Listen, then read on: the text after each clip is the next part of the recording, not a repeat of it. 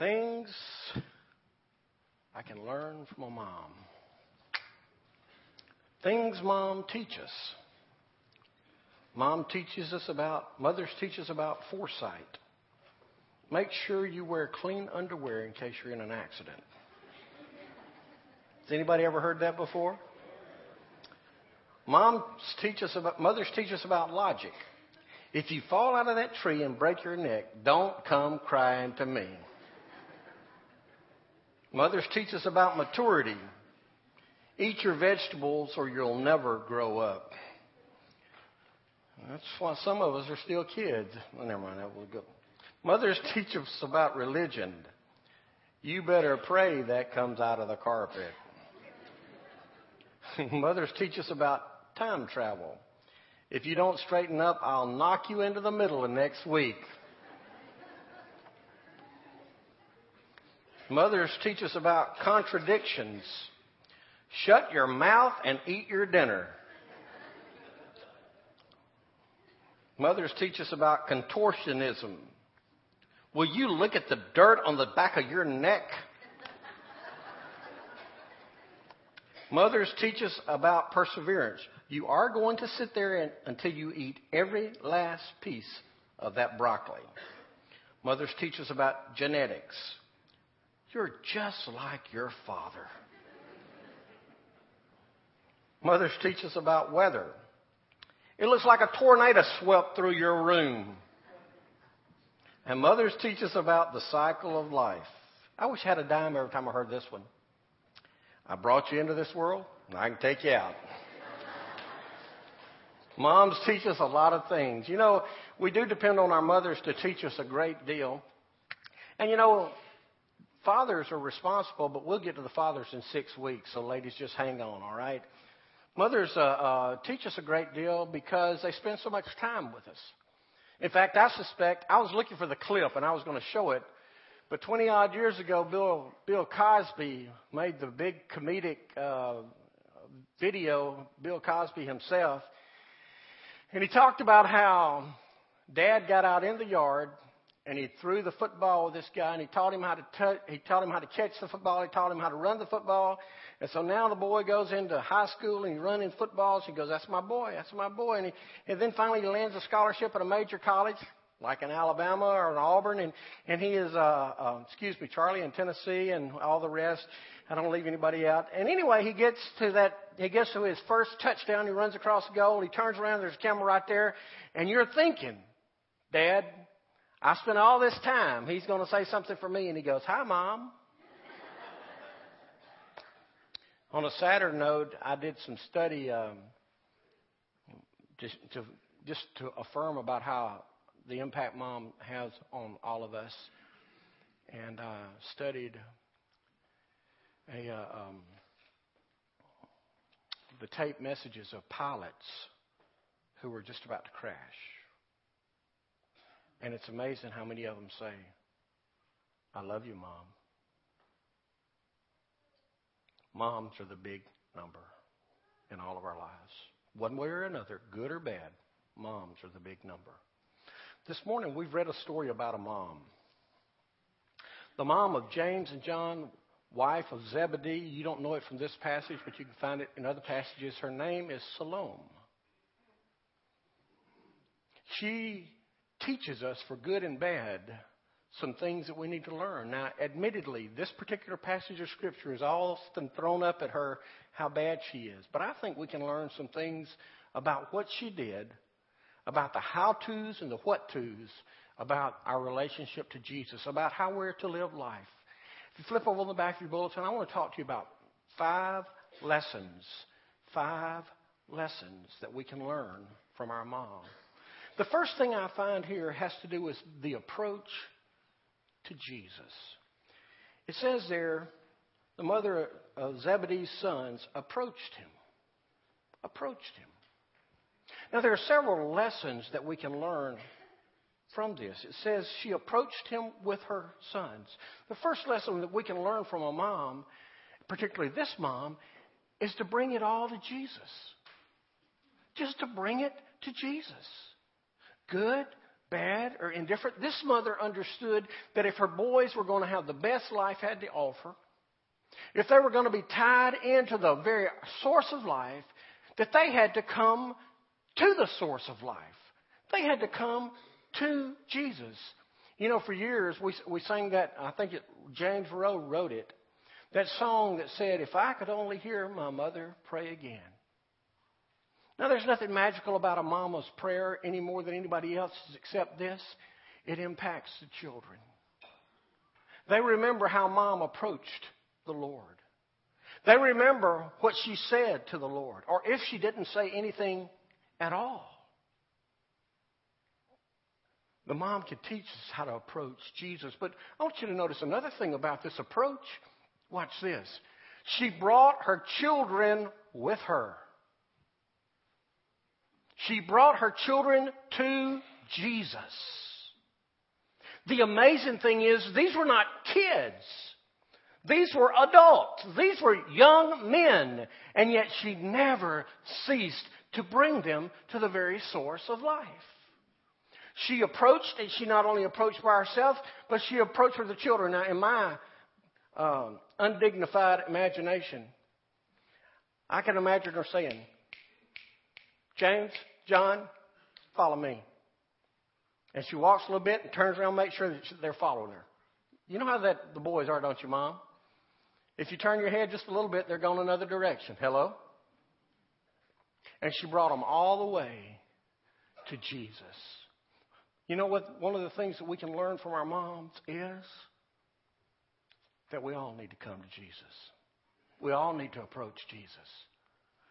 The second thing that I suggest to you, the second lesson we can learn, is the attitude toward Jesus. The attitude toward Jesus. Isn't it amazing how many children pick up their mom's attitude? And their dad's, but their mom's attitude. We're talking about moms today. Dad will get their time six weeks down the road, okay? Here's the thing. If mom is an old sourpuss, sees the negative in everything, and has a sharp tongue, you know what's quite likely to happen? The kids are going to have a sour attitude. They're going to have a sharp tongue. They're going to see the negative in everything. On the contrary, if mom sees the, the good things in life, tries to do right, tries to exemplify Jesus, they're going to pick that up. You know why? Because attitude is not taught, it's caught. Whatever attitude a child sees in his home from his parents, he's probably going to stay with him through life unless there is a supernatural, life changing redirection. You see, moms have a big influence. Now, what did this mom have? Well, the scripture says that she knelt down to ask him for something. She knelt down. Now, some translations say she bowed down. The King James says she came worshiping him with her sons. Do you know what that Greek word means? If I, if I remind you, those who are here will remember this. A couple of years ago, I brought a young lady up on the stage as I was illustrating worship, and she stood there, and I got on one knee, and I took her by the hand, and I kissed her hand.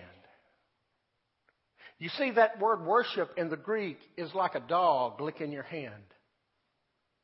You know how your little mutt, excuse me, I know I'm going to get in trouble. You know how your little mutt licks your hand and you think it's so cute and wonderful? And you think it's such an act of love and respect? That is exactly the picture of worship to the Father. She came bowing. She came on her knees. She came with respect. She came with reverence. She came with awe. You know what? It occurs to me. It occurs to me in our modern day civilized Baptist church that this thing of kneeling before God has really been lost. And I fear that instead of bowing our knee to God, we bow our back. Instead of bowing our heads, we stiffen our necks. We don't need to bow down to anybody anymore. Do you know who we are? That's not the question. The question is, do we know who He is? You see, this mom taught from her attitude when she came to Jesus. She didn't strut into his presence. She walked up with her boys and then she knelt down as she worshiped him. We can learn from moms about the proper attitude to have toward Jesus. We can learn from our moms about how to approach Jesus. But the third thing we can learn about this thing called an appeal this appeal for Jesus. Now, when you think about this appeal she's about to make, she's about to make a request. But watch this. She comes in with the proper attitude. She comes in with the proper approach. And before she can open her mouth, Jesus says, What do you want? What do you wish? What do you desire? What can I do for you? Do you know what we can learn from that right there? That when we approach Jesus in the right place, in the right way, here's what happens. He's going to ask us. He's going to talk to us. He wants to know what we want. Now, in his divinity, now make no mistake, in his divinity, our Lord already knows what we want. Hello? The Lord already knows what we want. But we are told to ask him. I've been thinking about this, Brother Terry. You know why I think our Lord has asked us, or has told us to ask him, to verbalize it to him? So we can hear what it sounds like ourselves. How many times have we asked the Lord something and when it come out of our mouth and we heard it, we go, ooh, I didn't, that's not really what I'm, uh, how many's ever wanted to take something back that you said? How many's everybody, how many's ever wanted to take back something you asked for of God? See, that's the very reason that we have to ask. And yet Jesus is saying, tell me what you want. Tell me what you want. And it says, promise that these two sons of mine may sit one on your right and the other on your left in your kingdom. Now, whether this request is right or wrong is certainly open for debate. We don't know her motivation. We don't know if she just wanted to make, she thought that everything was, was getting kind of out of whack and people were going to be killed, and she wanted to make sure her boys were protected. We don't know if she really did want them to lift it above everybody else, or we don't really know whether or not she felt like at her age and her health that she was going to make sure that after she was dead, her boys were taken care of by somebody she could trust. We don't know that. But here's what we do know. When Jesus said, What is it that you wish? What do you ask of me? What do you want? What do you desire? We know this that she was honest with him. She didn't back off or let up, and she wasn't disrespectful. She poured it out. She didn't try to hide it. She didn't try to occlude it. She didn't try to keep it from him. She just let it out. Promise me that you'll take care of my boys, that they'll sit on your right and left. I wonder how many times we go before the Lord. We really have something on our heart we really want, but we think, man, I can't ask this, so we try to hide it from God. Does anybody know what I'm talking about? And we're thinking, we're thinking, I just can't say this to him. Well, first of all, he already knows what you really want. But you know what your pastor has discovered? This is what I've discovered. Please listen. I've discovered that when I try to hide something from God, that I am really hiding from myself. I've really discovered that when I try to fool God, I'm really fooling myself. And conversely, when I get open and honest with God, God is now able to be open and honest with me. And He can tell me, oh, I may not like His answer. Hello? Have you ever asked God for something you didn't like His answer? But guess what? He's God, I'm not, so I don't have to worry about it. But I can trust Him completely. And I can trust Him to, if I'm open with Him, He is going to be open with me. And I know that He wants the best for me. This mother made this appeal, said, Promise me this will happen. And he answered her and he said, You don't know what you're asking. And when he said, You don't know what you're asking, that's when she became aware of who he really was. The awareness about Jesus. She became aware of who he was.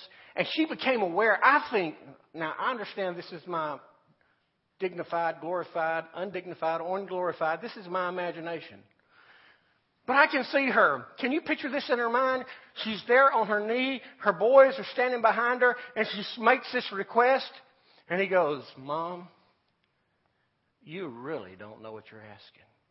You really don't know this ultimate sacrifice that's going to be called on. And then he turns to the boys and he says, Boys, are you willing to drink the cup I'm about to drink? Let me tell you, in my mind, I see mom with her mouth dropped open, with her eyes big, and she's going, What have I done? What have I put my boys into? I started off right, but this is going to be tougher, Teddy, than I ever thought. This could cost them their life. I think for the first time in her life, as she knelt before Jesus, she understood who Jesus was and what the cost would be. She became aware that this might not end as well as she thought it was going to end on earth. She became aware that it may require the ultimate sacrifice. And I can imagine that when Jesus turned to the boys and he says, Are you guys able to drink the cup? And they, without even thinking, because Mama was intervening for them, they said, Yes, we are.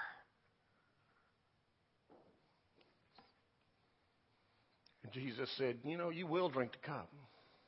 You will drink the cup because you've chosen to follow me. You know, folks, I wonder today if we're aware, if we're really aware of who Jesus is. In my book, I quoted Billy Graham, and and in pref, and in and in uh, preparation for writing that book, I looked and I tried to find where he said this, although it's been ascribed to him for the last 25 or 30 years. Can't find where he said it, but it's been said that Billy Graham said between 70 and 80 percent of church members are lost. Could it be that that our Christianity has become so cultural that we cultural that we have lost the awareness of who Jesus is, of what Jesus requires of us. Oh, folks, it's more than just coming taking the preacher by the hand and saying, I want to be saved. It's more than just walking through the baptistry pool. It's more than just being in Sunday school. It's more than being in worship, although all those things are a part of it. It is about a life change. It is about an ultimate sacrifice, an ultimate commitment that we make to Him. And do you know why He requires an ultimate commitment to Him? Because He gave an ultimate sacrifice for us. You see, we can learn from this mama today because I believe that she sat there and thinking about what she may have gotten her boys into. I can see her face. Because I believe when, when who Jesus is really rings in our heart, that our reaction can be from surprise to shock. Because he requires more than most of us really care to give. So we've learned these four things. As we've walked down the scripture, we've seen her teach us about how to approach Jesus, about the right attitude to have toward Jesus, and, and how to make that honest appeal, and then how to really allow our hearts to be spoken to, that we become aware of who He is. Now, this mother, the mother of James and John, the wife of Zebedee, the lady named Salome. For me personally, I can't prove this. For me personally, I believe that one of the reasons that the evangelist Matthew penned this in here is this appears to me to be her salvation experience. Because Salome is recorded as having gone to the tomb of Jesus. And that makes me believe that the last lesson that we can learn from this mom is the acceptance of Jesus. Understanding who he is. Understanding what he requires. Understanding what he's done on this side of Calvary. And then receiving him and accepting him for a full life here on earth and an eternal life in heaven. What I can learn from a mom are all these lessons. And we can know them in our head. And we can go on our way and do whatever it is that we think we want to do. And you know what will happen?